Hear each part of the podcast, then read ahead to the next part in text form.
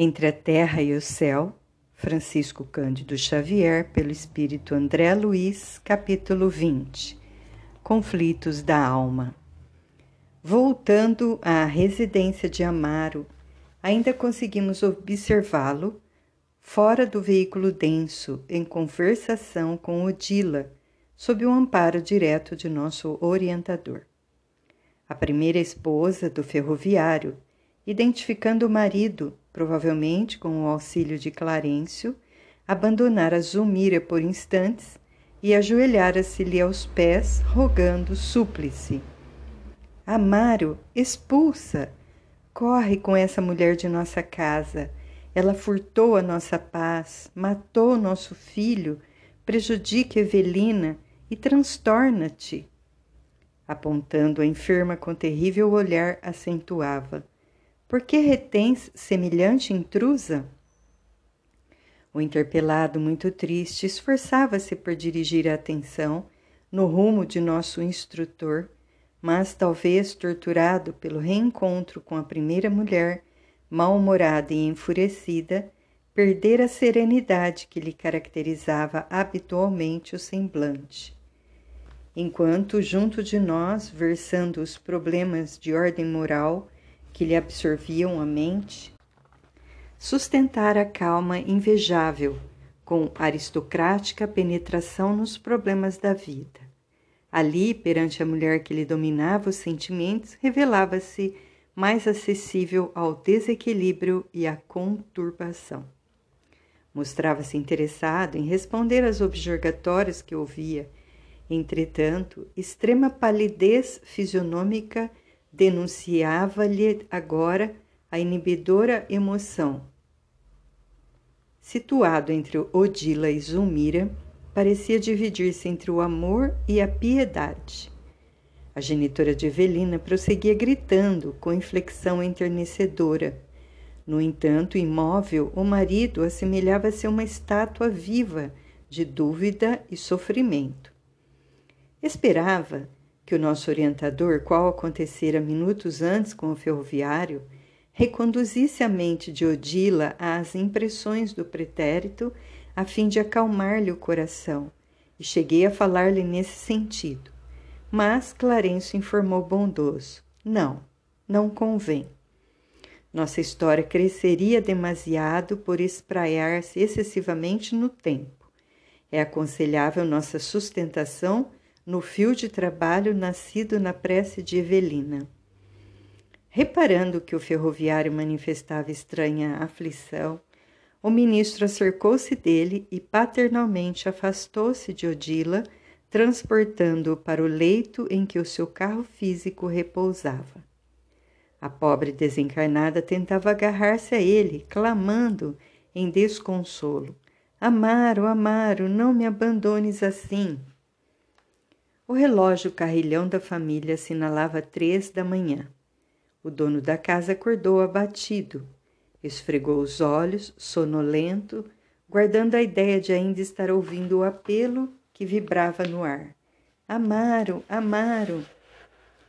O abalo do reencontro fora nele muito forte. Na tela mnemônica permanecia tão somente a fase última de sua incursão espiritual a imagem de Odila, que se lhe afigurava implorando socorro. Da palestra que alimentara conosco não restava traço algum, deixando-o entregue à lembrança fragmentária que lhe assomava à consciência como simples sonho, partimos. A irmã Blandina solicitava-nos concurso imediato em favor do pequeno Júlio, que confiara aos cuidados de Mariana enquanto nos buscava companhia. Valendo-me da excursão para o lar da bênção, indaguei do ministro quanto a certo enigma que me feria a imaginação. Esteves, ao tempo da Guerra do Paraguai, sofrera tanto quanto Júlio o suplício do veneno. Por que surgiu em ambos efeitos tão díspares? O menino ainda trazia a garganta doente, ao passo que o enfermeiro, vitimado por Leonardo, não parecia haver conhecido qualquer consequência mais grave. Clarencio, sorrindo, explicou afetuoso. Não tomaste em consideração o exame das causas. Esteves foi envenenado, enquanto Júlio se envenenou. Há muita diferença. O suicídio acarreta vasto complexo de culpa. A fixação mental do remorso opera inapreciáveis desequilíbrios no corpo espiritual. O mal, como que se instala nos recessos da consciência que o arquiteta e concretiza. Vimos Leonardo Pires com a imagem de Esteves atormentando-lhe a imaginação e observamos Júlio enfermo até agora em consequência de erros deliberados aos quais se entregou há quase 80 anos. O pensamento que desencadeia o mal encarcera-se nos resultados dele, porque sofre fatalmente os choques de retorno no veículo em que se manifesta. E, à frente das silenciosas reflexões que me absorviam, acrescentou: É natural que assim seja. Atingíramos a graciosa residência de Blandina. Entramos. O choro de Júlio infundia compaixão. Após saudarmos a devotada Mariana, que o assistia com desvelo maternal, o ministro examinou-o e notificou à irmã Blandina algo inquieta. Estejamos tranquilos. Espero conduzi-lo à reencarnação em breves dias. Sim, essa providência não deve tardar, considerou nossa amiga atenciosa. Assinalando-nos de certo a curiosidade, de vez que também percebia Hilário interessado em adquirir informações e conhecimentos, em torno dos problemas que anotávamos de perto, o instrutor convidou-nos a observar a infortunada criança comunicando. Como não desconhecem? O nosso corpo de matéria rarefeita está intimamente regido por sete centros de força que se conjugam nas ramificações dos plexos e que, vibrando em sintonia uns com os outros, ao influxo do poder diretriz da mente, estabelecem para nosso uso um veículo de células elétricas que podemos definir como sendo um campo eletromagnético, no qual o pensamento vibra em circuito fechado. Nossa posição mental determina o peso específico do nosso envoltório espiritual e, consequentemente, o habitat que lhe compete mero problema de padrão vibratório.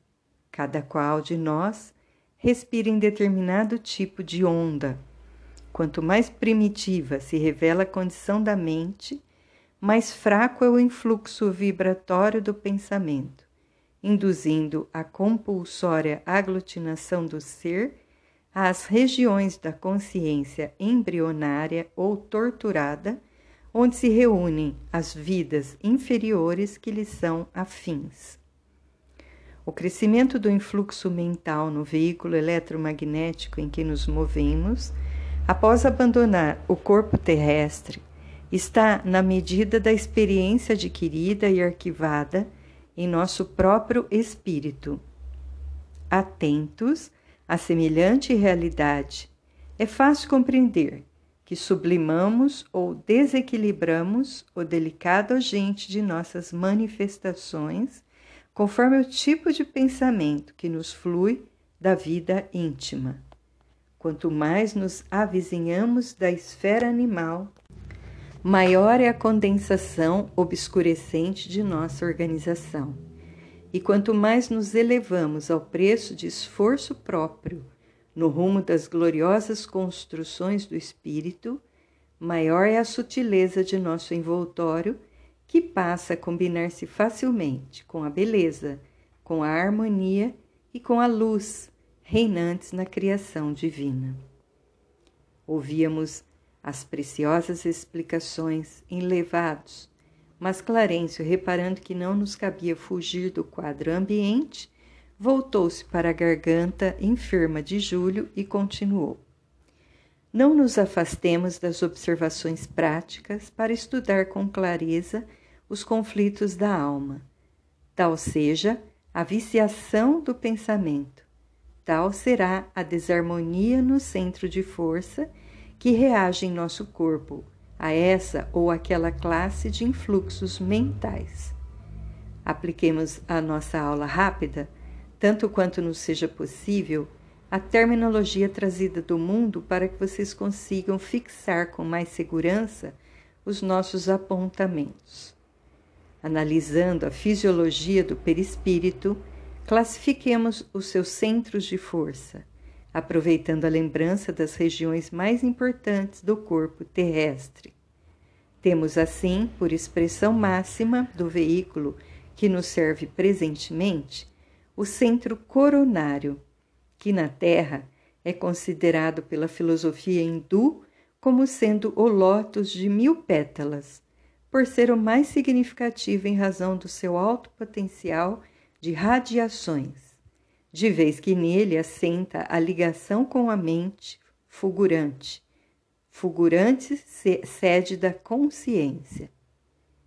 Nele assenta a ligação com a mente fulgurante sede da consciência. Esse centro recebe em primeiro lugar os estímulos do espírito, comandando os demais, vibrando todavia com eles em justo regime de interdependência, considerando em nossa exposição os fenômenos do corpo físico e satisfazendo aos impositivos de simplicidade em nossas definições, devemos dizer que dele emanam as energias de sustentação do sistema nervoso e suas subdivisões, sendo o responsável pela alimentação das células do pensamento e o provedor de todos os recursos eletromagnéticos indispensáveis à estabilidade orgânica. É por isso o grande assimilador das energias solares e dos raios da espiritualidade superior, capazes de favorecer a sublimação da alma. Logo após, anotamos o centro cerebral, contíguo ao centro coronário, que ordena as percepções de variada espécie. Percepções essas que na vestimenta carnal constituem a visão, a audição, o tato e a vasta rede de processos da inteligência que dizem respeito à palavra, à cultura, à arte, ao saber. É no centro cerebral que possuímos o comando do núcleo endocrínico, referente aos poderes psíquicos. Em seguida, temos o centro laríngeo, que preside aos fenômenos vocais, inclusive às atividades do timo, da tireoide e das paratireoides. Logo após, identificamos o centro cardíaco, que sustenta os serviços da emoção e do equilíbrio geral. Prosseguindo em nossas observações, assinalamos o centro esplênico, que no corpo denso está sediado no baço, regulando a distribuição e a circulação adequada dos recursos vitais em todos os escaninhos do veículo de que nos servimos. Continuando, identificamos o centro gástrico, que se responsabiliza pela penetração de alimentos e fluidos em nossa organização. E por fim, temos o centro genésico, em que se localiza o santuário do sexo, como templo modelador de formas e estímulos. O instrutor fez pequena pausa de repouso e prosseguiu. Não podemos olvidar, porém, que o nosso veículo sutil, tanto quanto o corpo de carne, é criação mental no caminho evolutivo, tecido com recursos tomados transitoriamente por nós mesmos aos celeiros do universo, vaso de que nos utilizamos para ambientar em nossa individualidade eterna a divina luz da sublimação com que nos cabe demandar às esferas do espírito puro, tudo é trabalho da mente, no espaço e no tempo, a valer-se de milhares de formas, a fim de purificar-se e santificar-se para a glória divina. Clarencio afagou a garganta doente do menino, dando-nos a ideia de que nela fixava o objeto de nossas lições e aduziu. Quando a nossa mente, por atos contrários à lei divina, prejudica a harmonia de qualquer um desses fulcros de força de nossa alma, naturalmente se escraviza aos efeitos da ação desequilibrante, obrigando-se ao trabalho de reajuste. No caso de Júlio, observamo-lo como autor da perturbação no centro laríngeo, alteração que se expressa por enfermidade ou desequilíbrio a acompanhá-lo fatalmente à reencarnação. E como sanará ele semelhante deficiência? Perguntei, edificado com os esclarecimentos ouvidos. Com a serenidade invejável de sempre, o ministro ponderou.